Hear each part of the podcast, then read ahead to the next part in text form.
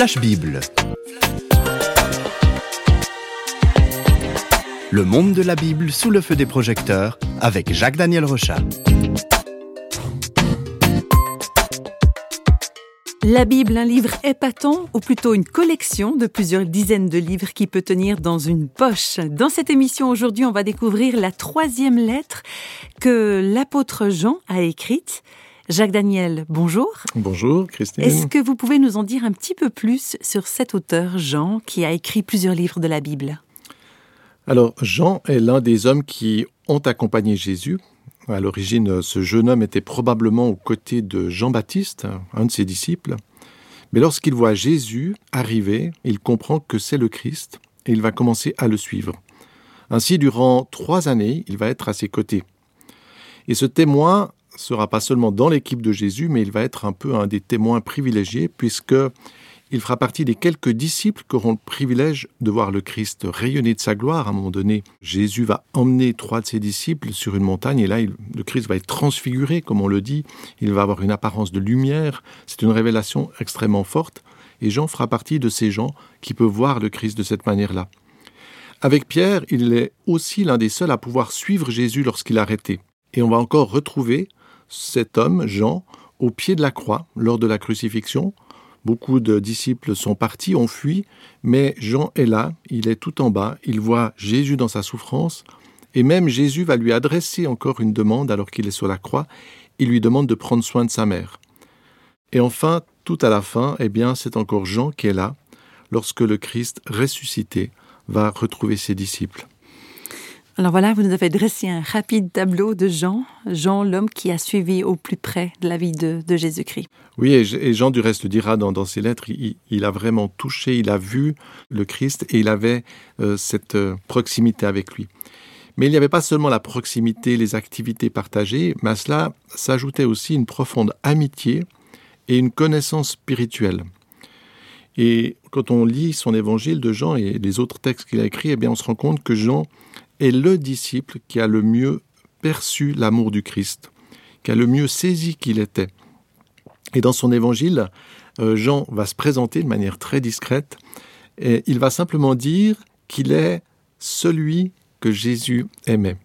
C'est assez excellent, hein, on aurait pu imaginer qu'il avait eu une autre étiquette, qu'il aurait pu se présenter, oui, Jean, celui qui a écrit les évangiles, pas du tout, simplement celui que Jésus aimait. Pour lui, c'est le plus extraordinaire titre de noblesse, et il gardera un lien avec le Christ en esprit, puisque plus tard, dans un texte très célèbre, surtout dans, dans notre période, dans l'Apocalypse, eh bien Jean va partager encore d'extraordinaires révélations.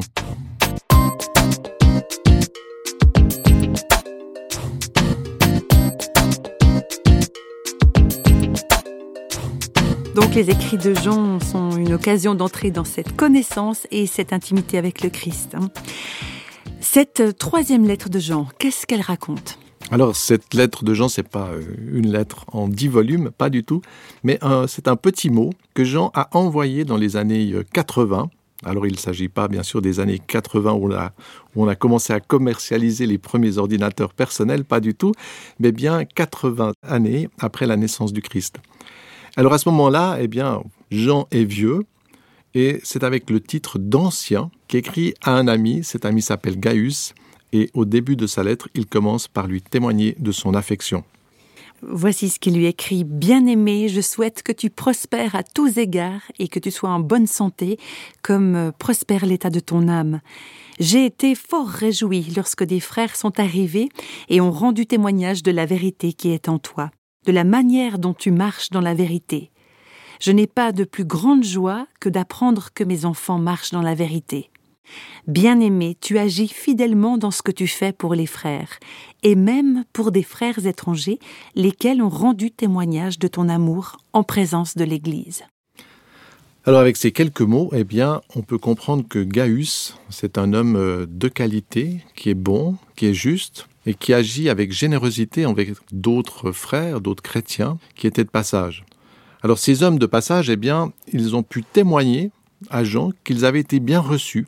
C'est pourquoi Jean va inviter son ami à les assister encore plus et à les soutenir dans leur prochain voyage. Donc dans cette lettre, on commence avec des vœux de santé, de prospérité pour Gaïus. c'est pas vraiment un concentré de principes théologiques abstraits auxquels on pourrait s'attendre pour une lettre comme ça. Oui, et c'est peut-être ce qui est sympa avec cette lettre, c'est qu'elle nous montre finalement un petit éclat de relation, et on se rend compte que cette relation de ces grands personnages bibliques n'était pas du tout euh, des gens, vous voyez, qui parlent très, euh, comme ça, comme s'ils étaient enfoncés dans une religiosité, pas du tout. Il y a une simplicité qui fait plaisir et qui montre que c'était des hommes tout à fait euh, normaux, si on veut bien.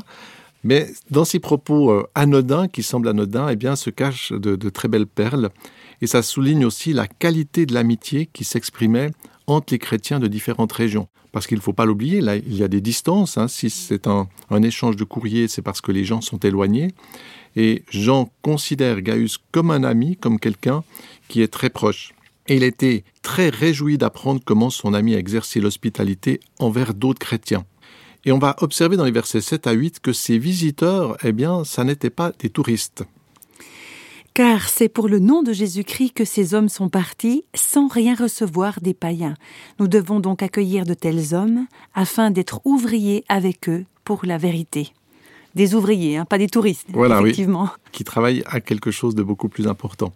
Alors c'est intéressant parce qu'on a vu au début que Paul va dire à, à Gaïus qu'il souhaite sa prospérité. Et il y a même certains...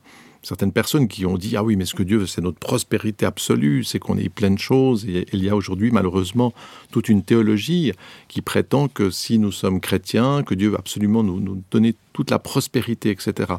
Alors oui, c'est le souhait de Paul pour cet ami Gaïus, mais Jean va aussi, dans ce même texte, rendre éloge à ses serviteurs qui sont venus, pas ces touristes, ces travailleurs qui sont venus, totalement désintéressés et pauvres, et qui ont accepté les risques et le dénuement par amour du Christ.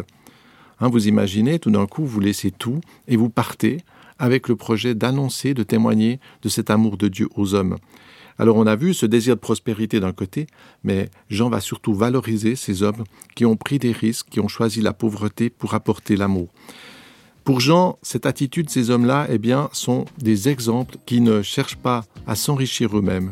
Et ces personnes-là, eh bien, sont dignes d'être soutenues, et même d'être soutenues financièrement.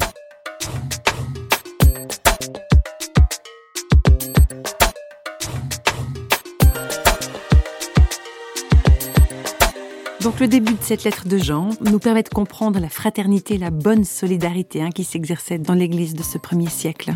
Oui, et on sait avec ce texte et d'autres, et puis aussi l'histoire de l'Église, qu'à ce moment-là, les chrétiens formaient un réseau d'entraide et d'hospitalité qui traversait les couleurs de peau et les identités nationales. Et ça, eh bien, c'était quelque chose d'assez étonnant, puisqu'il y avait déjà à l'époque aussi des contrastes très grands entre les gens qui venaient de telle ou telle région, des étrangers, euh, du racisme aussi. Et les chrétiens vont vivre quelque chose de totalement différent. Et avec ces lettres, on le voit, avec des, des gens qui sont éloignés, qui sont pourtant intégrés dans un seul groupe, qui sont reconnus dans une forme d'égalité et de fraternité. Et ces relations fraternelles vont être l'un des axes qui va permettre à l'Église de rayonner dans tout l'Empire romain. Malheureusement, et on va le voir dans cette lettre, eh bien, tout le monde n'a pas forcément cette bonne attitude. Et Jean va poursuivre son écrit en parlant d'un autre style de chrétien.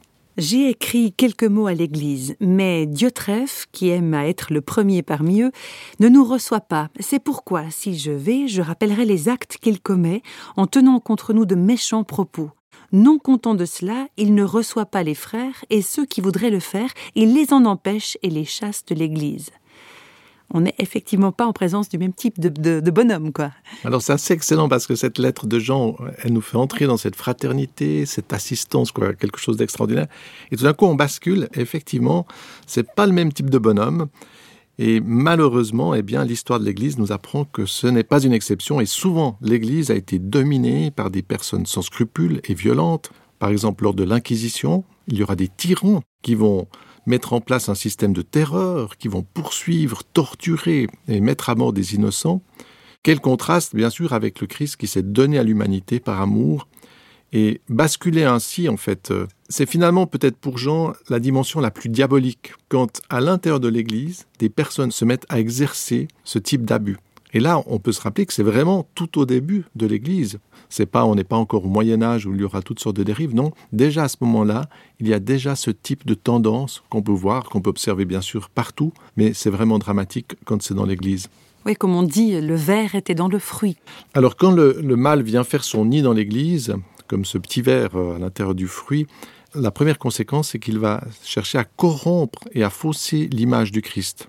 Et beaucoup de gens ignorent qui est le Christ parce qu'ils ne lisent pas la Bible et malheureusement ils n'écoutent pas les émissions Flash Bible. Mais par contre, tout à fait logiquement, ils vont lire dans la vie des chrétiens. Et cette lecture, donc on peut lire dans ma vie, hein, si je suis dans un quartier, et cetera, on va lire et, et cette lecture-là, eh bien, va les influencer profondément. C'est pourquoi Jean va donner un conseil radical. Alors, on peut écouter cette parole qui est très importante. « N'imite pas le mal, mais le bien. Celui qui pratique le bien est de Dieu. Celui qui fait le mal n'a pas vu Dieu. » Oui, c'est assez radical parce que je peux être prêtre, pasteur, religieux, théologien, animateur de radio. Euh, je peux proclamer que je suis proche de Dieu, je peux connaître toute la Bible, mais si je fais le mal, c'est la démonstration absolue, c'est un verdict, je ne connais pas réellement qui est Dieu.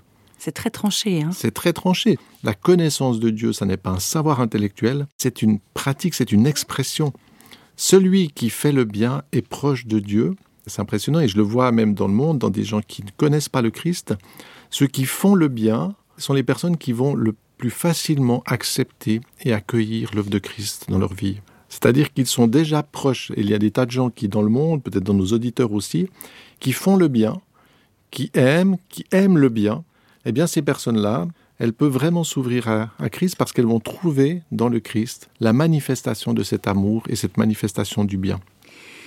Alors, il y a beaucoup de gens qui imaginent que la Bible, c'est une collection de, de règles, fais pas ci, fais pas ça. Mais Jean, lui, il nous montre que le centre, le cœur de tout ça, c'est, c'est pas une morale. Oui, et, et à la maison, je vais donner un petit exemple. À la maison, j'ai une petite capsule de verre. Elle est toute petite, elle fait quelques millimètres. Mais c'est une petite capsule qui est remplie d'un gaz d'hydrogène. Et ce gaz a un secret, il est radioactif. Alors, c'est pas une grosse radioactivité, rassurez-vous, euh, je ne suis pas phosphorescent, mais il contient une, une énergie et grâce à ce rayonnement, eh bien, cette petite capsule de verre produit de la lumière. La nuit, le jour, sans pile, eh bien, cette capsule éclaire et elle va le faire pendant plusieurs dizaines d'années. Pour moi, cette petite capsule, c'est une bonne image. L'amour est aussi un rayonnement, une lumière dans le monde et pour pouvoir briller, eh bien, le secret, ce n'est pas d'essayer de, de devenir lumineux, mais c'est d'être habité, d'être rempli par cette présence de Dieu qui est bien sûr beaucoup plus qu'un simple gaz d'hydrogène.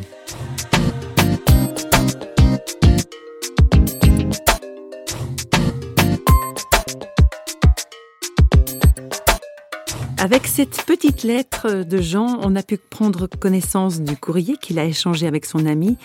Jacques-Daniel, quels enseignements on peut tirer pour aujourd'hui de cette petite lettre ? Alors cette lettre, je crois, elle nous rappelle qu'à l'époque de Jean, donc il y a plusieurs siècles, il y avait déjà deux sortes de serviteurs, ceux qui aiment, qui accueillent, qui sont justes et généreux, mais aussi malheureusement ceux qui sont orgueilleux, arrogants, avides de richesse et de pouvoir. Pour reprendre le fameux western, il y a les bons, les brutes et les truands, quoi.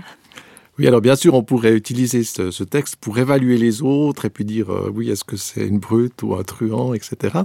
Mais ces paroles nous invitent à réfléchir à ce que Jean dirait en nous observant. Qu'est-ce qu'il dirait sur ma propre vie ?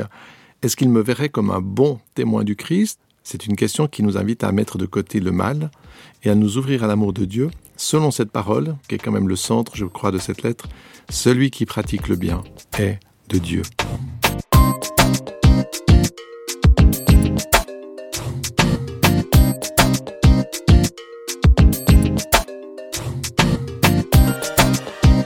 Les feux des projecteurs de Flash Bible s'éteignent pour aujourd'hui. Flash Bible vous a été proposé par Radio Réveil en collaboration avec Jacques-Daniel Rochat.